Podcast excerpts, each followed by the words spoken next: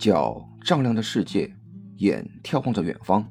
嗨，你好，我是行者轩辕，一个把前半生用在了行走的路上，喜爱融入当地生活的沉浸式旅行者。特拉维夫本古里安机场，在全世界它都是最安全的机场之一。据说一些西方国家的男性乘客会被检查只剩内裤，而女人会被检查到的只剩内衣。所以，你说能不安全吗？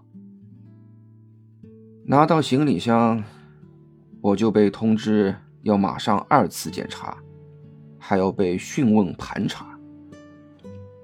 正当我开始控制不住我自己的时候，我这个军事迷，不一会儿就安静了，因为迎面向我走来两个军人，手斜托着 M 幺六突击步枪，呵呵，不服不行啊！虽然来前有人告诉我以色列的安检会有多么严厉，但是亲自体会了一把，哎，还是老实点吧。机场这么严格。当然也是有一定原因的。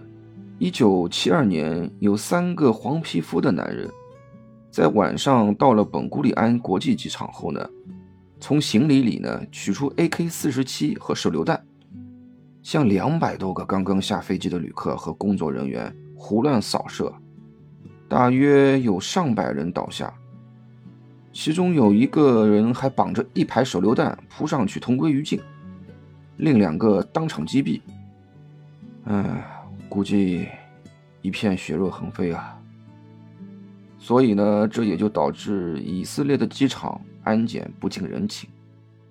到达以色列的人呢，他一共要被分成三种等级：最低威胁者，也就是以色列的公民和一些海外的犹太人；中等威胁者，也就是非犹太裔的外国人；高级威胁者。拥有阿拉伯姓名、经常前往阿拉伯国家的人，呃，像我呢，就是属于中等威胁者，又是单独一人，所以必须要被特殊的招待。于是我被两个军人一前一后夹在中间，到了一间封闭式的小屋子，房间里就只有一个桌子，两个椅子。有一个西装笔挺的老外已经坐在那里等我了。示意我坐下后，一个军人站在我背后，另一个关上门就守在了门外。我这个时候啊就开始慌乱了，不知道他们这搞的是什么样的正事。那个老外呢，竟然会说普通话，问我：“你好，我是机场安全检察官克朗特。”你确定是一个人来这里吗？为什么要来这里？我心想，你这不是废话吗？但又不得不回答，我很确定是一个人来的。你手上的工作签证就是我的。克朗特看上去脸上严肃，又问：“那为什么你要一个人来这里？你的护照显示从来没有出过国，为什么你第一站你要来以色列？”嗯。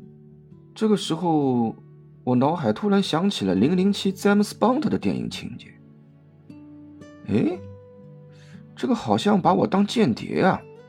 不知道为啥，我忽然全身开始兴奋起来，刚才的慌乱已经没有了，学着皮尔斯布鲁斯南的那种自然潇洒回答：“哦，我喜欢一个人旅行生活。”以色列是我很尊敬的国家，和我的国家一样，都是饱经沧桑、靠自己的努力而获得重生的国家，被神灵眷顾的人们。唉，我也不管了，反正吹嘘吹捧总没错。果然，克朗特被我忽然的转变一愣，眼睛有了笑意，说道：“也愿意你的国家一切平安幸福。”但随即他又快速的问我：“你在转换飞机等待的时候和谁有过接触吗？有人给过你东西吗？我发觉我这个时候已经不紧张了。哦，我没什么钱，所以吃的食物都是从上海的家里带出来的。又不懂外语，也就不会和陌生人说话。呵呵，天晓得，后来的旅程中，我就是和陌生人说话最多。克朗特的语气变缓和了。你在以色列会待多久？如果没钱，你怎么去下一站旅行？我越来越回答自如了。哦，这里有好多美丽的景色，我想每个城市都去一遍。至于没钱的话，我会靠自己的努力去赚钱。我相信，如果我有困难的话，你们犹太民族是乐于帮助我这个从上海慕名而来的人。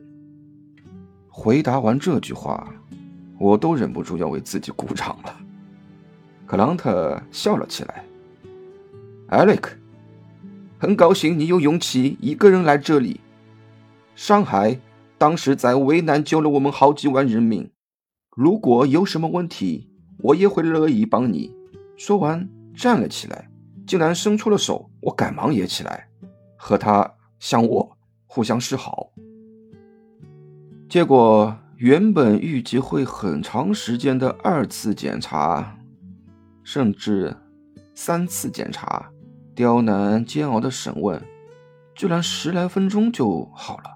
送我来的那两个军人和克朗特简单交流了几句话，就满脸的轻松，和我并排走在了一起，还分别好意的一人一个帮我拖着二十八寸的行李箱，一直畅通无阻的送我到了机场大门口，搞得我都不好意思。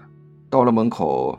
先每人发了根香烟，看他们露出陶醉的样子，我索性就拿了一包从上海带来的红双喜香烟送给了他们。万一以后到机场碰到他们，也能行个方便嘛。到了停车场，比对着来前给我的车牌号。终于见到了一个大概估计有六十来岁的干瘪老头，背靠着车门，手拿一块纸板，上写：“欢迎 Eric 来我们厨房打工。”哎，好嘛，太直接了。哼，好了，接下来就是我正式踏入以色列的日子，让我俩一起走进二十年前以色列的千年圣城。永不停息的活力和不灭灵魂的平常生活，约好喽，下次见，拜拜。